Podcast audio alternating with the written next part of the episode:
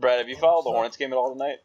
I just flipped it over because I didn't even know they were playing right now. Oh, it's it's been I s- quite it's been quite the game so far. Um, Yeah, I see that it's halftime.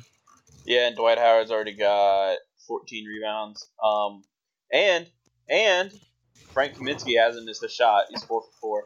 And Oh wow, and he dunked on Giannis. he did. He he did.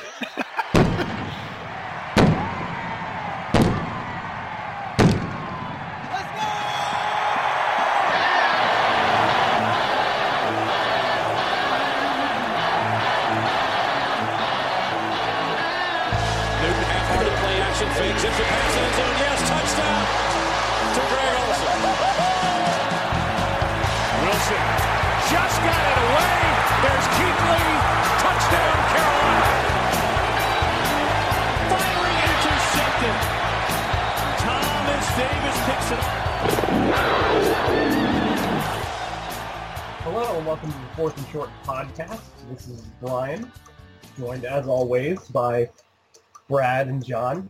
How you guys doing tonight? The, Yeah, yeah, I've been better. if we're going by our moods are affected by the Panthers games, then we're it's it's rock bottom. Ooh, yeah, rock, that- rock bottom. rock bottom. Yeah, we might as well just get right into it. That game was just trash. It was awful, Awful. Horrible, Yeah. terrible. Terrible. Yeah, it's a good word. No good. Horrendous. People should be fired. At least Yeah, one you- person should be fired. Yeah, you guys were bringing that up this week. Um, get rid of Mike Shula and or Ron Rivera. If And I've seen very little people say only Ron Rivera, not Mike Shula, and if that's your take, I'm I'm very confused. Yeah, unless your last name is Shula, I don't understand that take at all. I, I still wouldn't understand it if your last name is Shula because Ron has gone to bat for you or your relative if your last name is Shula. Yeah, I mean today, Joe Person asked him, "So, are what are your thoughts about Shula?" And Ron said that he he has a he gave him a vote of confidence, saying it's not the play calling that that's not the problem, and you know he's spouting this bullshit like you know we're three plays away from winning the, the game against the Bears. Did you fucking watch the game against the Bears? I mean, I know you were on the sideline, but were you actually watching what was on the field? Because what I saw, I saw Jonathan Stewart being handed the ball on first down for negative two yards. I saw Jonathan Stewart being handed the ball on second down for positive two yards. I saw Jonathan Stewart being handed the ball for three yards on third down, and then we punted the ball. And then the next time, what did we do? We fucking did it again. we had Jonathan Stewart on first down for negative two yards. Then we had Jonathan Stewart on second down for negative two yards. You know, we we talk about this. It seems like every damn time that we do this podcast that Jonathan Stewart is either A, done, B, not trying because he knows the offensive line can't block for him, or C, his legs are broken. There's there's no other explanation for it. And we see this every single time, and yet we're still seeing the exact same play with the exact same result every fucking time. Why are we still doing it? How can you have confidence in an offensive coordinator that does something like that? That's the thing is Brad. that was Brad's mad. Um, I was going to say, Brad, I am pissed. just just calm down. It's it's the thing Relax. is I know you don't want to throw people under the bus, but I don't think it's throwing somebody under the bus to say what we're doing right now isn't working and we need to get better. Because that's Exactly. not that's not throwing blame on anybody. That's not that's not like I said, it's not throwing anybody under the bus. It's just acknowledging what everybody already knows to be true. And I think that makes you look a lot better in the eyes of the people that are listening if you at least acknowledge when there's an obvious problem. Saying, "No, we're fine. We just need a couple couple balls to bounce our way and everything's a okay." It's like, okay, that loses. I know fan confidence isn't that important in the grand scheme of things as a coach, but it doesn't hurt to have. And the other thing about what you just said about balls bouncing your way is there are situations where that makes sense to say. I mean, I could I could argue that the Panthers Super Bowl loss was a few balls here or there bouncing the right way, and suddenly it's a better game for the Oh, Panthers. it absolutely applies in certain cases. And But yeah, in this year's in this this year's iteration of the Panthers is so up and down. It's maddening, and they tr- like every now and again we see that stroke of brilliance from Mike Shula. I mean, like that Fozzie Whitaker play where they used Cam uh, Christian McCaffrey as a decoy, brilliant, brilliant play. And there are the plays where Christian McCaffrey's wide open down the field and he doesn't get hit. That's good play calling by Mike Shula. You know, it just if the can if the throw's not made, whatever. But what really pisses me off is that against the Bear, like we we've all been complaining about it for the last few weeks. Jonathan Stewart up the middle, first down, first play of the game, maybe two yards at best. So what does Mike Shula bring out to do something different this week? Christian McCaffrey up the middle for two yards. It's like that's not what we're asking for. We're not asking you to hand it to a different player. We're asking you to do something different. next week, next week we're gonna have like Cameron Payne up the middle for minus one yard. Yeah, exactly. It's like he's just going to keep running it with a different guy every time. It's going to be the same useless play. I'm telling you, and you both know this.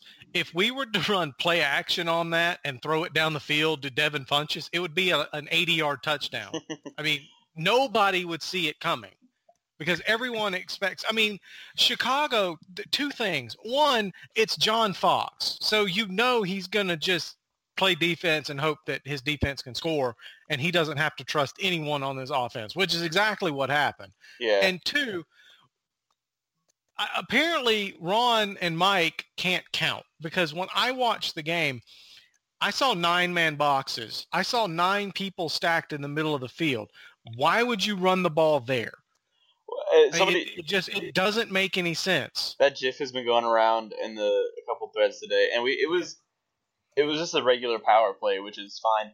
And as we talked about it before, um, Chicago we had one wide receiver on the field and two tight ends and a fullback.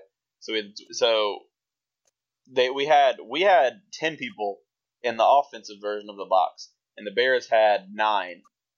That is, and then Cam's not involved. That's eighteen people in a what twenty square yard area on the field, and it's somehow probably not even that big of a square, but yeah. and and we're thinking that's going to consistently be a way to gain yardage with with the players that we have on this team.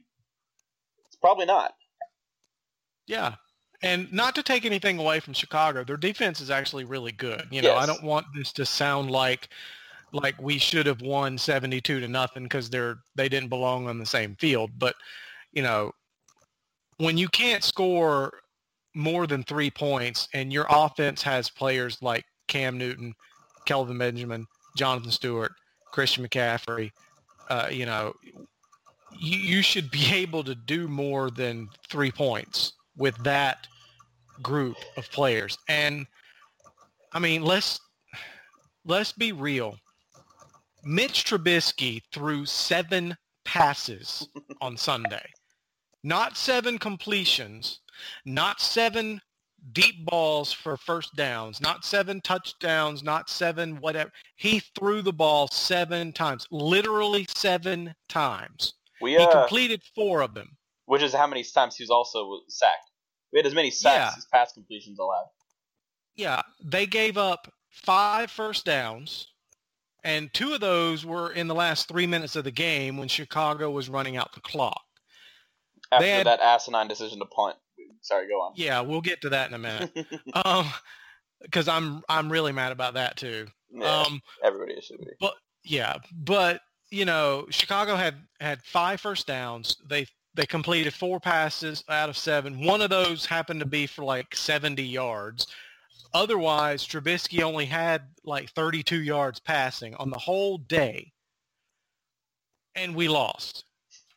And people have, have been on me all day ever since I wrote that Ron Rivera should be fired article Mhm. you know, on Twitter, people are saying it's stupid to fire Ron Rivera now. It was just a bad game. Where we have injuries stacking up. That's not the issue. The issue is this is a systemic breakdown. There is a problem. When you have a problem with your foundation and your house, you fix it. You don't paint the walls. You fix the foundation. And until we do that, we're going to keep seeing these issues. This goes beyond our offensive line sucks or, you know, Jonathan Stewart isn't what he used to be. Uh, I mean, it, it goes way beyond that. We lost to a team that could not move the ball if they wanted to on our defense. Our defense deserved to win that game. We gave up, they gave up three points and five first downs all day. Now, yes, it was a John Fox team. That that kind of takes away from it a little bit. But when you give up three points and five first downs in the NFL, you control time of possession. You you move the ball fairly decent, but just simply not good enough. You know, there's no reason why you should lose. None. So you speak of foundation there, Brad, and I actually was going to get to that myself. So the foundation of the current Panthers offense, despite all this window dressing of it being an evolved offense and adding these pieces in who got who are going to bring speed and blah blah blah, it's still a power rushing attack. So I totally understand why the team would continue to run the ball.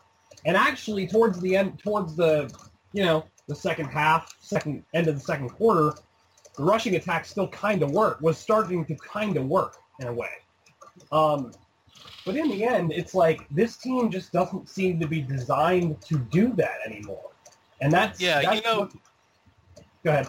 Yeah, I was going to say you, you you made a good point when you said it started to work. You know why it started to work? We put Alex Armah in at fullback and he, he was in for like one or two plays. And on one of those plays in particular, Jonathan Stewart rushed for like 12 yards. It was more than he had ran for in the last three weeks combined. And he did it on one play with Alex Armah as the lead blocker and at fullback. Why didn't we keep him in the game? So the only thing I was going to bring up as far as that goes is foundationally speaking, the Panthers offense is power rushing attack. And I don't think they're going to stray away from that no matter how shitty the rushing attack has been. That said, there were a couple different things that I saw that I really didn't understand. So you want to bring this new dimension to the offense with Christian McCaffrey and Curtis Samuel where you use them out wide, you use them in the backfield, blah, blah, blah, blah, blah, whatever. We know the offense is not doing well running the ball when there's a bunch of guys in the box. So why in the hell do you have Kelvin Benjamin and Devin Funchess split out wide and you motion Devin Funchess into the tight end spot because that telegraphs what the hell is happening on that play, in my opinion. Like that that means that they're going to run the ball up the middle. It's not going to be a toss play if it's Jonathan Stewart's in there. It's probably not going to be a play action pass because Devin Funchess has never lined up at tight end in the NFL. Why are you doing that? that? Those are the kind of things that drive me nuts about this offense. It's like that play probably would have turned out better if they just kept Devin Funchess out wide. Not that Devin Funchess can't block, but when you throw that many people into the box, that means you're probably going to run ball. And even if you have more guys on the offensive line than the defense has in the box, the defense still knows what's coming. So that's what confuses me, is that this, Pan- this Panthers offense is no longer good enough as far as blocking goes to say, hey, we're going to line up like this. You know we're probably going to run the ball you're going to have to stop it. Now it's that they need to try to manufacture yards on the ground without telegraphing what they're doing. And that's what, you know, that's what kills me the most. That goes back to what we talked about a couple of weeks ago. You know, we're three guys who just like watching football for the fun of it. None of us are professionals. We don't work in the NFL. We don't, we're not coordinators and we can see it. And it's obvious to us. We see it plain as day. And how do they not expect professional defensive scouts and coordinators and assistant coaches to not also see it and understand it and figure it out? And if the Panthers had the Cowboys offensive line, a play like the one I just described with Funchess moving into the middle, then I could see it because the Cowboys offensive line can can beat you even if you know they're going to throw hand the ball off to Ezekiel Elliott. I should say last year's Cowboys because this year's Cowboys apparently haven't been that great at it. But like, regardless, great offensive lines that are built to run the ball. It's not about being deceptive. It's about saying, you know, it's about trusting what you have in front of you. Where this Panthers offense really seems like they are going to win based on the misdirection and the play action and the gent like throwing the ball down the field, all the kind of stuff you can't really telegraph from the line of scrimmage just based on alignment. But they continue to beat their heads against the brick wall and run the ball with Jonathan Stewart into nine-man boxes and telegraph what the hell they're doing. And that's what that is not going to win games for this team. In fact, I would argue almost every game they won this year, aside from maybe the Bills game because they only scored nine points, they weren't beating their heads against the wall. They were allowing Cam Newton to do what he does, and they were allowing Christian McCaffrey get the ball in hands, eh, get it, get the ball in his hands. And the other issue is obviously Cam Newton needs to hit Christian McCaffrey when he's open. That's something that's not on Mike Shula. I will fully say that. But still, McCaffrey's obviously a big part of this offense, and they're going to do well if they get the ball in his hands in space. He, the thing is, and like you said, it's like we've talked about this all the time, where this offense is all about taking what we have and trying to make it fit what we want to do instead of taking what we have and putting it to the best use it is. Like you said, our line is not equipped to blow people off the line of scrimmage and pick up yardage. We it just isn't there, especially when we have no absolutely no threat over the top in the passing game. Like that's why teams can put nine people in the box. If if you're if I'm a safety, my first step every play is forward if I'm playing back because I have no I don't I'm not scared of Kelvin Benjamin running past me. I'm not scared of Devin Funchess running past me. I'm not scared of Curtis Samuel running past me because we haven't even tried it yet. And, and he'll drop the ball, so it I don't doesn't even really care matter. if he drops it. I just want us to give him a shot. Ted Ginn dropped it more often, like oh, you know, Yeah, a lot of the true. times. All you need him to do is catch one, and then that you know now you can't if you're a defender. If the last thing you want if you're a safety is to get burnt over the top and give up a touchdown, because that's like you know that's the cardinal sin of being a safety. If even if Curtis Samuel only catches one out of four, you're not taking that chance as a safety to say I'll, I'll let him go. He there he might not catch it. There's there's a lot of stuff that's that's wrong with this offense, and it's just I don't I don't even know how to put all my thoughts together in a coherent form. It's definitely the offense too, because I mean, like, I I hate to say it because the Panthers' defense has not been getting turnovers, but the defense itself has played extremely well this year. yes, And I think part of the issue with turnovers has been mainly just that the Panthers are sacking the quarterback too much, honestly. Like that that's my honest opinion, is like they are getting too much pressure on quarterbacks for them to make mistakes. Like they they end up putting them on the ground or they end up make, forcing them to make a really shitty pass that doesn't actually make it to the secondary. And obviously things like the Bradberry dropped interception this Sunday are not a good thing. But like they really the defense itself really hasn't had a lot of opportunities to make interceptions nah, and like obviously forcing fumbles is something they could definitely do better at but at the same time like forcing fumbles is a lot harder than intercepting passes there's a lot of luck to So- it. A lot of luck to Yeah. turnovers in general, and we just haven't had it yet. I mean, there's been we have dropped our share of interceptions, but it's just it's just like you said. It's like either we're not getting a lot of like errant throws. It's either like we get to the quarterback, or it's either we sack the quarterback, or they get a clean throw. There's kind of a lot of no man's land for the DBs in a sense. right and so yeah that's that's kind of like the defense itself has done pretty much everything i could have asked of them so far with the without Kurt Coleman in there and without Luke Kuechly. And obviously those guys will be back at some point. But as Brad alluded to earlier, situational play calling, really big deal. Like both, uh, two of the three Panthers losses this year had to do with the fact that Ron Rivera just decided to be gutless and not go for it. And the worst part about that is against the Bears, there was no indication whatsoever that even if he went for it on that fourth down where they punted and missed it, that the Bears were going to do anything with that opportunity. And that's what drives me crazy about this team right now is that the pan like Ron Rivera has been talking for the last five years about going in, hitting them in the mouth, twisting the knife, and like every year it seems like he might he learns eventually, but by then they've already lost three or four games because of him being gutless. And Oh, he's the master at figuring out the best way to do the least amount of effort and trying and then manage to keep his job year to year. He's got it down to a science. because you're exactly right. He is a spineless, gutless coward until his job is on the line. And then he will do whatever he has to do to stay employed.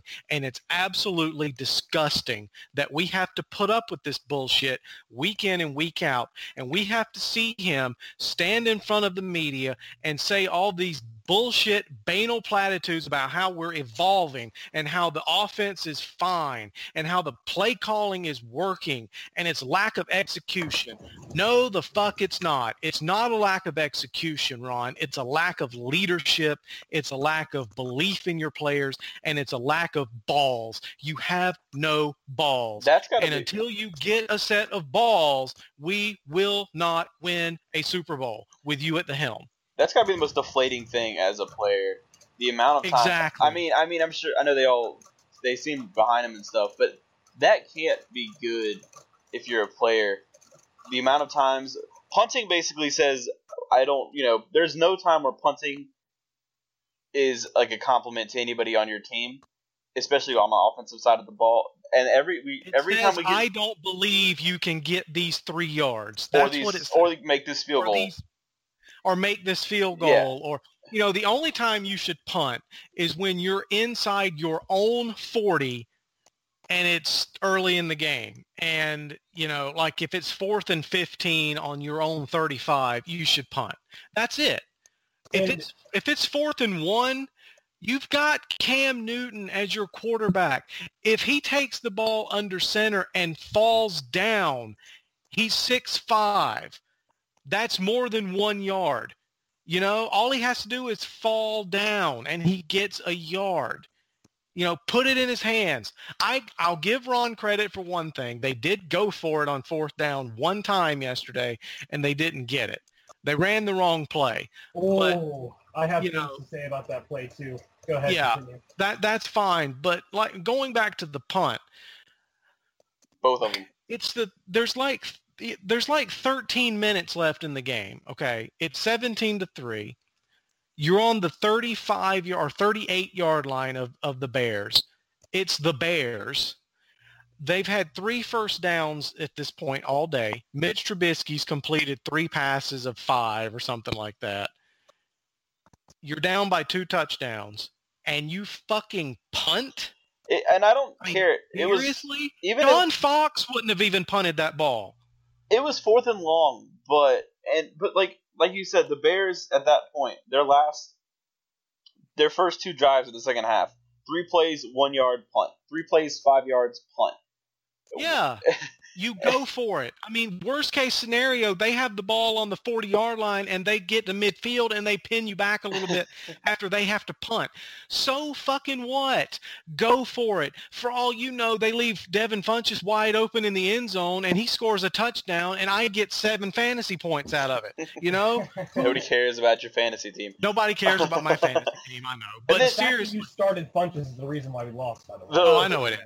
The, the the last punt though, to me was is the much much more egregious one.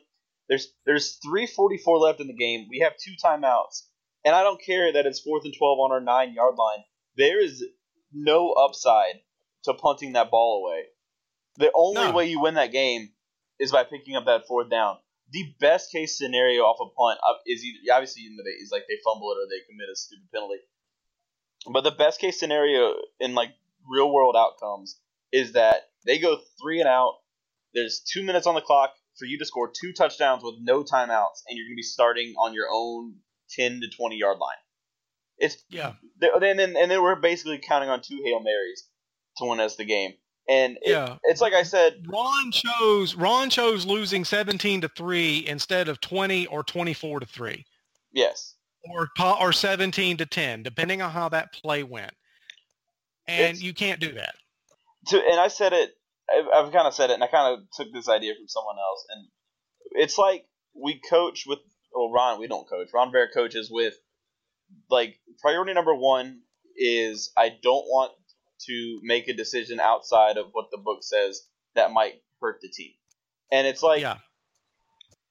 I don't care it, what the you know like what the situation is. I like nobody wants to see your team punting in these situations, and it's like I would rather lose a game by two touchdowns than lose the game by three touchdowns because I made a gutsy call. It's like he's so scared of making having a gutsy call backfire that he will basically wave the white flag in the favor of conservatism. Yeah, it's like he's going to go to to Jerry Richardson's office tomorrow and say, "Hey, we only lost seventeen to three. Yeah, at least You we know, didn't turn the ball and- over on downs. And At least we, we didn't turn the ball over. We won time of possession. We did this. We did that. You still lost, Ron. You know, when when you have fourth down and you're losing in the fourth quarter, you go for it. It's common sense. There is not another coach in the league that would have punted that ball. Not even John Fox. No, and I know we've made fun of John Fox a- a lot because he's traumatized us. But John Fox would have gone for it on fourth down there. There's no question in my mind that he wouldn't have. well, like So, can I can I interject real quick? yeah, yeah. So, the Panthers have been the most successful when they are actually trying to go for on fourth down and make those gutsy calls. And arguably, you have the best fourth down weapon in the NFL in Cam Newton. And you arguably have one of the better fourth down weapons in the NFL in Christian McCaffrey as well. So this whole idea of like punting the ball and trusting your defense just doesn't make a whole lot of freaking sense to me. Like, as you said about the fourth down run on fourth and two, like Cam could have fallen down and gotten it. And what pissed me off most about that call was they lined him up in the shotgun for it. It's like, so you're making him gain three more yards on top of the two you already need to get that fourth down. That that play call made no goddamn sense to me. It's a great play call in 2015 when we actually got consistent, decent push. In 2017, it's not a good play call, and that's the thing oh, No, that's been the it's not. issue is we're we aren't adapting to our team situation. It's it's like we can't run the ball, so we can't be a running team. I know we want to be a running team, but that's not in the cards right now. Adapt the way it goes, but then at the same time, Mac from WFNZ said this, and I I disagree with about 99% of what he says, but he was right with this we took and I and I, I'm adding a little bit to this. We talked about evolving our offense. We took a guy that was already bad at calling the offense that he is like is his bread and butter, and he's already bad at that. And we asked him to be the guy to lead our offense in a new direction with a new approach. Like how how else was that going to go? Yeah, it's it's it's it never made any sense in the first place. When Ron talked about evolving the offense in the summer, you know, we're all like, well, where's the new offensive coordinator? And And I took Like- it to mean uh, evolving the offenses and adding new pieces to it. We meant evolving the offenses and like we're going to try to do something else. And there's Yeah. no, it's we're taking uh, we're we're not we we finally started letting Cam run again, and amazingly enough, it's opened up the offense to an extent. But like we're asking him to make throws he's the least proficient at. We're calling plays that our offensive coordinator is the least proficient at calling. It does not fit with the skill sets of most of the offensive personnel and for and then it's just like apparently we think it's okay though. yeah, it's okay because we only lost 17 to 3 and according to Ron, we were only 3 plays away from winning that game. If it was only three plays, we would have scored points in the second half. The score was seventeen to three at halftime. The entire Yeah. second half was the reason we lost the game, as much as the three plays that he's referring to. yeah, now I will gi- I will give him credit. The 3 plays he's talking about you know, they did have an an, um, an impact on the game Yes, because they were- especially the two turnovers. They were terrible. But like you just said, the second half is why we lost. You take away those, you take completely remove those three drives, the three plays from the game. We still scored three points Yeah, with all I the almost think the game would have been worse had that happened because I think beating the Bears three nothing would have been worse somehow than losing seventeen to three because at least we can explain it away with well they scored two defensive touchdowns. yeah, I would I, I actually feel better about losing seventeen to three than I would have felt about winning three nothing. That would have made me less confident in our team. I can't As be much less strange as that sounds. this game reminds me of the Bills game Yes, because it's because the the Bills. Panthers really didn't deserve to walk out of that game with a win because they scored nine freaking points despite their defense allowing three, which could have potentially turned into ten and could have been another Bears game. Yeah, we got bailed out by a drop. Yeah. So that's the thing that really concerns me about this Panthers offense this year is that they go in, they play a top 15, top 16 defense, and they can't even put up a freaking touchdown. Like, granted, and like you guys said, those three plays were a big deal. In fact, those plays couldn't have gone any worse for the Panthers. But at the same time, like, they had the entire rest of the game to make plays, and they didn't do it. So, as far as that goes, Mike Shula, like, I understand the idea of changing the offense a little bit, getting the quick passing game in there. And we've seen we've seen, but it didn't work out for Cam Newton. It really, it really hasn't. It didn't throughout the first few weeks while he was recovering. Cam Newton's strength is always going to be the deep passing game, the the middle to in, the middle to deep passing game. He's not going to be great at the short passing game. Obviously, that one pass where he threw the ball 10 yards over Christian McCaffrey's head is really frustrating because that's an easy, an easy completion for an NFL quarterback. But bottom line is you still got to scheme the Cam Newton strengths. That said, they seem to be trying to do that, but they're also making things way more difficult for him. And the, the other thing that I wanted to bring up is how much longer are we going to make the offense 100% about Cam Newton? Because that's essentially what the Panthers have to do to win anymore, is that Cam Newton has to be the driving force in the offense. Like the, the running game's not there. The short passing game is not really there. He's got to be throwing the ball 15 to 20 yards downfield for this team to win. How long are we Yeah. going to do that? He's also To scored further every your single one point, to to further your point, um, I just saw this on Twitter. Carolina's running backs have 149 carries for 419 yards. That's 2.8 yards per carry and no touchdowns. It's the worst rate in the NFL. It's And bad. We That's saw in terrible. 20 In 2015, one could probably argue that Cam Newton was the offense then and it worked out. But we also had a pretty good rushing attack at that time. And we also had a defense that forced turnovers and scored points.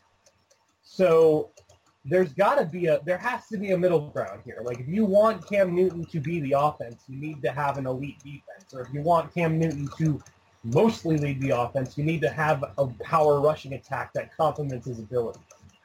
Currently, the Panthers don't have either of those. What they have in their defense is a really good one that stops teams and gets sacks, but they don't cause turnovers to give the Panthers a short field. Because that's been the theme this year for the Panthers is that they don't really seem to get short fields. They have to drive the ball 70, 80, 90 yards just to get into scoring range. And then stall out the field goal. Yeah, because that, uh, ultimately by then the defense has figured out what the hell's going on, or the Panthers find a way to make a mistake, like they have seemed to consistently do this year. It's it's just maddening because like the Panthers do their best when they either have a shorter field or they have the ability to run the ball because it takes the ball out of it. Cam can't be the one throwing the ball 40 to 50 times a game. I love Cam Newton to death, but he is not that quarterback, and they have to find a way to make that not happen. I, it, it's, like the other thing about the offense. We talked about the predictability and stuff. If you want to look, if you want to see the most like homogenous wide receiver route tree you've ever seen, look at Kelvin Benjamin's routes that he runs. He runs nothing but like eight yard ins and eight yard outs. Like it's it's like I don't know. I know I'm kind of like all over the place. It's just there's so many things I need to complain about. and I don't know where to fit them in. It's just it's um there's just no originality to it. There's no creativity to it, and I think that's why we're getting to these situations where we can't sustain these drives for forever because everything we do, teams have seen before, and they know what we're going to run in every situation, especially in the yeah, we never change the plan for the situation. Like it doesn't matter, you know, who the opponent is. If it's like just an example, if it's second and nine, we're running this play. And it's going to be a it handoff. doesn't matter. It doesn't matter if there's a three-man front, a five-man front, a 10-man front. Hell, they could put 15 guys on the field. We're going to run the same play, and it doesn't matter. You know, we're going to hand it off to Jonathan Stewart, and he's going to lose yards. A great it I there's Go ahead. no there's no there's no like Jon has said there's no variety there's no change there's no quote evolution. We we just it's evolving offense quote unquote is just a cute code word way to say we don't know what the fuck we're doing. A and great we we were too naive and we bought it and now we're having to pay for it and suffer for it. A great example of what of the point you just made, Brad. So I know we were all in the Slack chat at this time. It was early on in the in I think the first quarter against the Bears. There was that play by Devin Funchess where Cam Newton threw what essentially was supposed to be an out route, and Devin Funchess ran a really bad route against Kyle Fuller, and uh, it was an incompletion. Second down. So then it went to third down, and they ran the same goddamn play to Devin Funchess, and he ran a better route and made the catch, but Kyle Fuller was on it so fast that he pushed him out of bounds before he could even get his feet down. And that was an, that was frustrating because there are multiple things I have a problem with on that play. Number one, you ran the same damn route with Devin Funchess in that situation. Number two, it was against Kyle Fuller, who was shutting down the Panthers' number one, the Panthers receivers anytime someone threw to that side. Like, couldn't you just move Devin Funchess over to the other side and run that route? No. Apparently, it had to go against Kyle Fuller. Here's the other thing. And oh, sorry. Go ahead. Finish. Finish your I was going to say number three is that you're forcing Cam Newton to make a really difficult throw on third down. Like on second down, I understand that. Like because if you don't make the completion, whatever, it's third down. But you're making Cam Newton make the exact same throw into the exact same coverage against the exact same guy who just shut it down last time on third down, which shut down the drive and they had to punt it. So, but anyway, go ahead, Jon. Well, to continue with the route stuff, uh, I see a lot of people that complain about this in like in the other direction, and I see and I disagree with it. We have this thing where if we do try to throw the ball for the first down, especially on third, we we try to pick up the exact amount of yardage we need. So if it's if it's third and seven, you can you can bet your bottom dollar that we're going to be throwing like a seven yard stop route to Greg Olsen if he's playing, or like a quick a quick in route to Kelvin Benjamin. It's like there's it's it's and then like you said with Kel, with Devin Funchess, it's third and whatever you said, third and nine, third and ten. You know Kelvin, Yeah. you know Devin Funchess is not going more than ten yards up the field before he breaks his stem. It's it's about the most conservative thing you would do. It's the way we call games reminds me of how I used to call games when I played Madden. And I haven't played Madden since I was like 14 years old. Like everything is super simple. It's super like there's no extended thought into it. It's just like, well, we need eight yards, so I'm gonna run the play that gets me eight yards. I'm just gonna run eight yard stops for everybody. Oh, uh, this player is fast, so I'm just gonna make him run go routes every single time. It's just there's no, you know, creativity to it. There's no, you know, there's no change ups. It's all fastballs.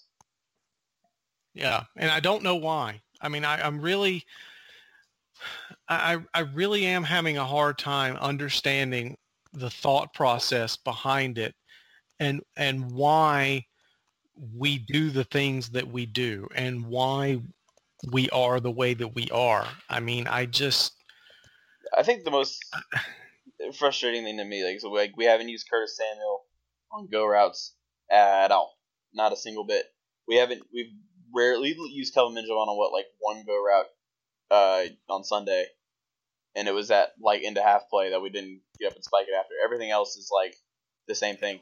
Everybody has like their one job that they do for every single play, and so it's just like we talked about that power run play that gets blown up all the time. If you see Andrew Norwell pull, you know exactly where the ball is going as soon as it's snapped, and you just fly through that gap and you clog up that lane. There's no play action coming off of it. There's no counter coming off of that. There's there's nothing. It's just a if Andrew Norwell takes one step back, you, you just run to the the opposite tackle, and that's that's where have a meeting Yeah. with the ball. exactly. I hear a lot And- about go like hear about a lot about like when uh especially when we watch other games because other teams actually do this about you know we run this play now you look at that and I watch they're gonna come back and they get that same look and they're gonna do something else with it but it's like every play call we make kind of exists in a vacuum. If you know what I mean? Like Yeah, We don't- I think you're right. we don't. It's like we don't say, all right, we're gonna run this play four times. So by the fourth quarter, when we go, we show them that look, we'll switch it up on them and hit this counter to it. It's just kind of like, all right, uh, it's the second. Oh, we threw an incompletion on first down. Uh, that means we got to do this power, uh, power right with John Stewart. Can't can't throw two incompletions in a row. There's and then that's it. That's all the thought that goes into it. There's no thought of like, all right, we need to set the defense up for this play later in the game. It's just kind of like, uh, what's on the third down play sheet? Uh, quarterback keeper. Run the quarterback keeper. So It's almost like they're coaching, and they believe they're coaching against a team that has amnesia. Yeah, exactly. Like every play is exists completely independent of all the plays that have been run. so we're hitting the uh It's been more than a half an no, hour, like we planned. So, yeah. Um, I guess I'll end it with this. So, Brad, do you think Mike Shula should be fired? uh, yeah, I don't think they should have been brought home from Chicago. All right.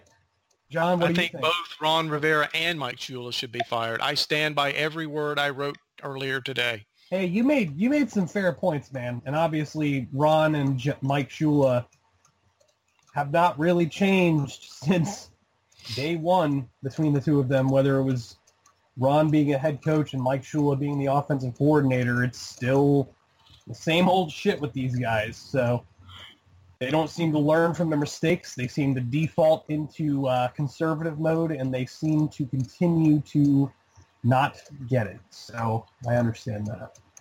Um, Jon, what what are your thoughts? All right, so I, I left this comment in the, uh, I think it was in Brad's article about we should fire everybody, um, and it didn't get as much, plug.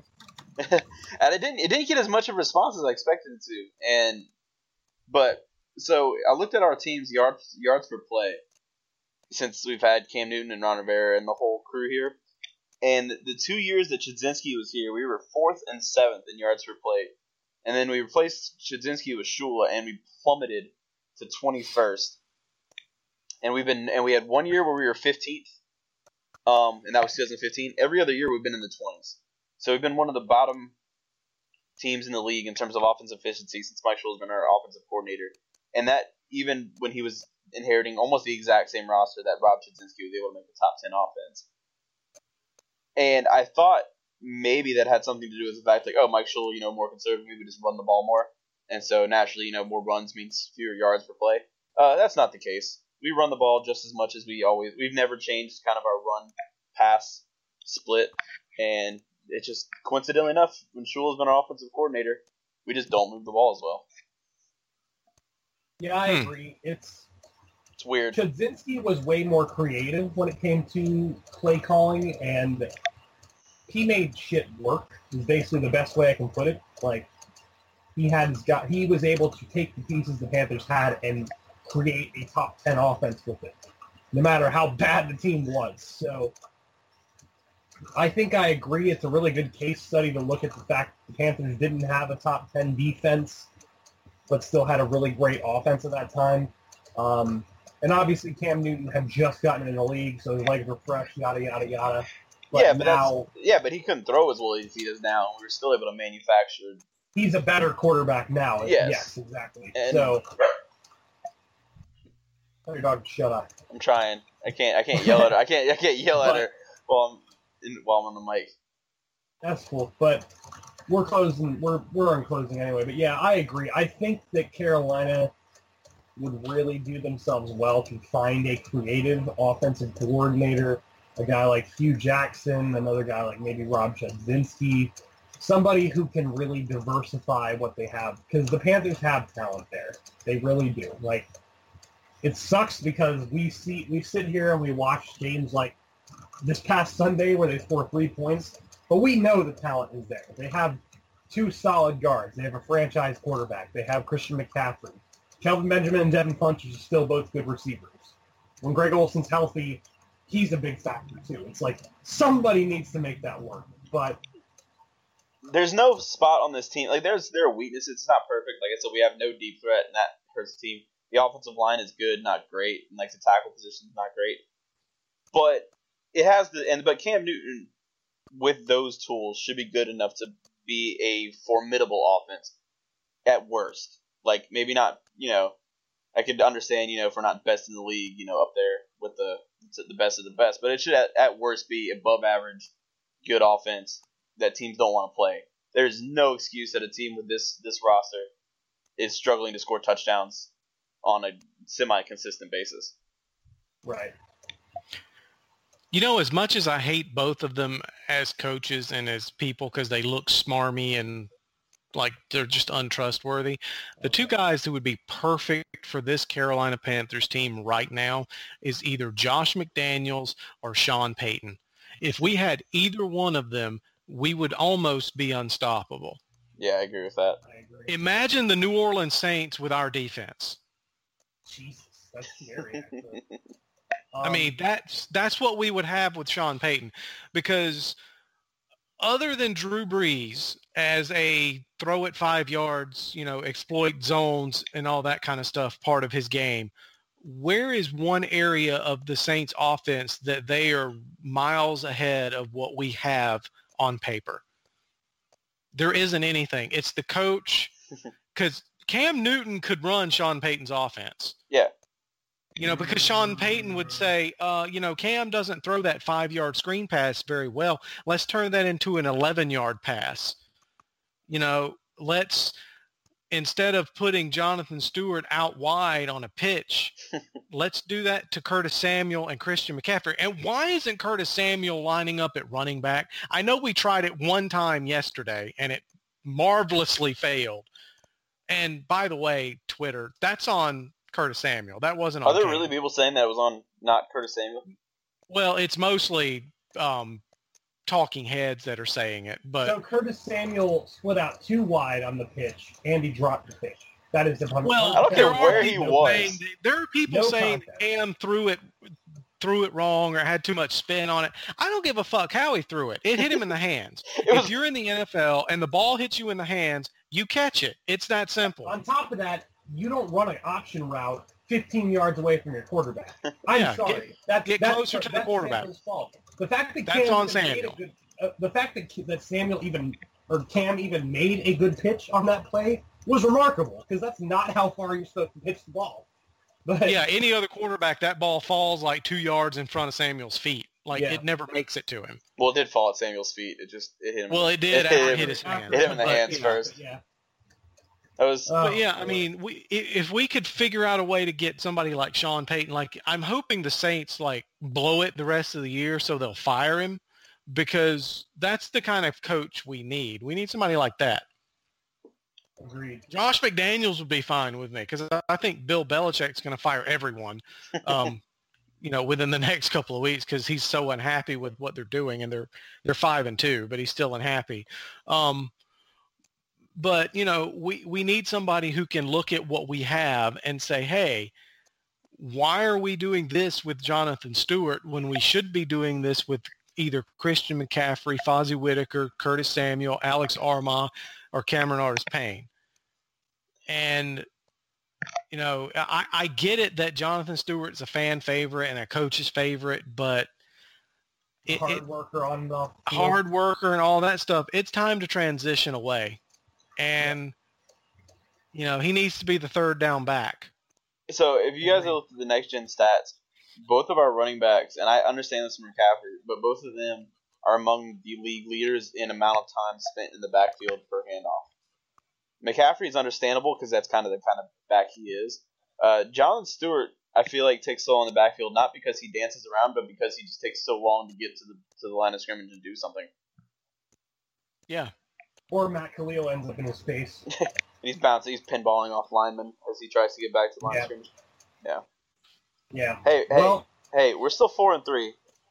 We, we're, we we're- four and three. That's true. You might get Panthers your wish, Brad. An opportunity. In fact, the only team that really has done well in the NFC South over the last few weeks has been the Saints. So the Panthers definitely have a shot if they can right the ship. But You that's not your, for us to decide. You know, we are just here to critique the team and uh, throw our hot takes out there and throw our negative Nancy personas out there. So Brad, you might get your wish, and we might actually just be in the hunt.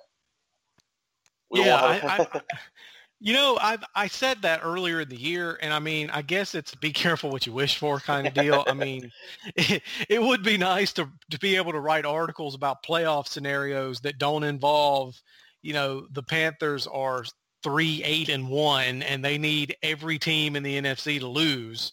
You know, it would be nice to be able to do something that, well, if the Panthers win and these two teams lose, then the Panthers can be the fourth seed. You know that I want to do that, but damn, I don't want to go down. I don't want to go down this road to get there.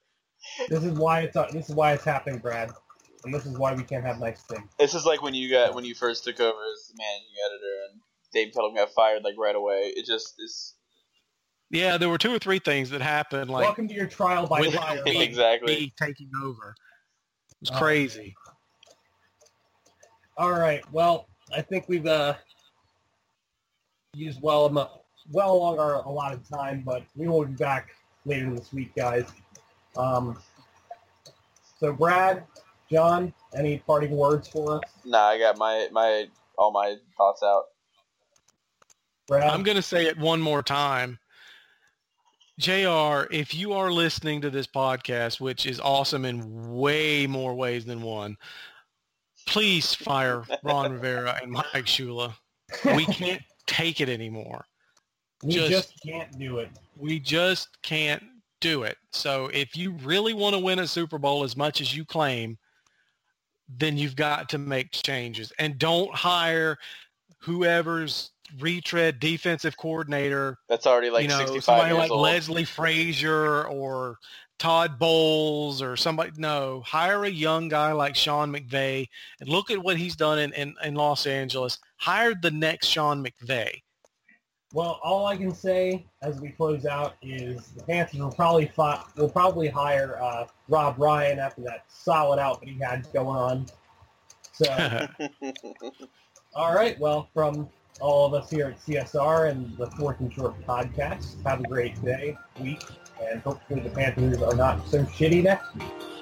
See see you guys later. Later. I've been so good to you. Whatever you need, not there for me. Expecting you to be a remedy.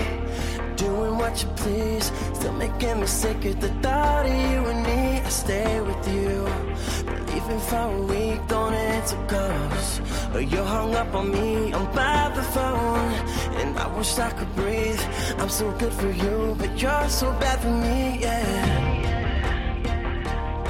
And it's hard to believe that it's me that you're missing. Now you're trying to speak and I don't wanna listen.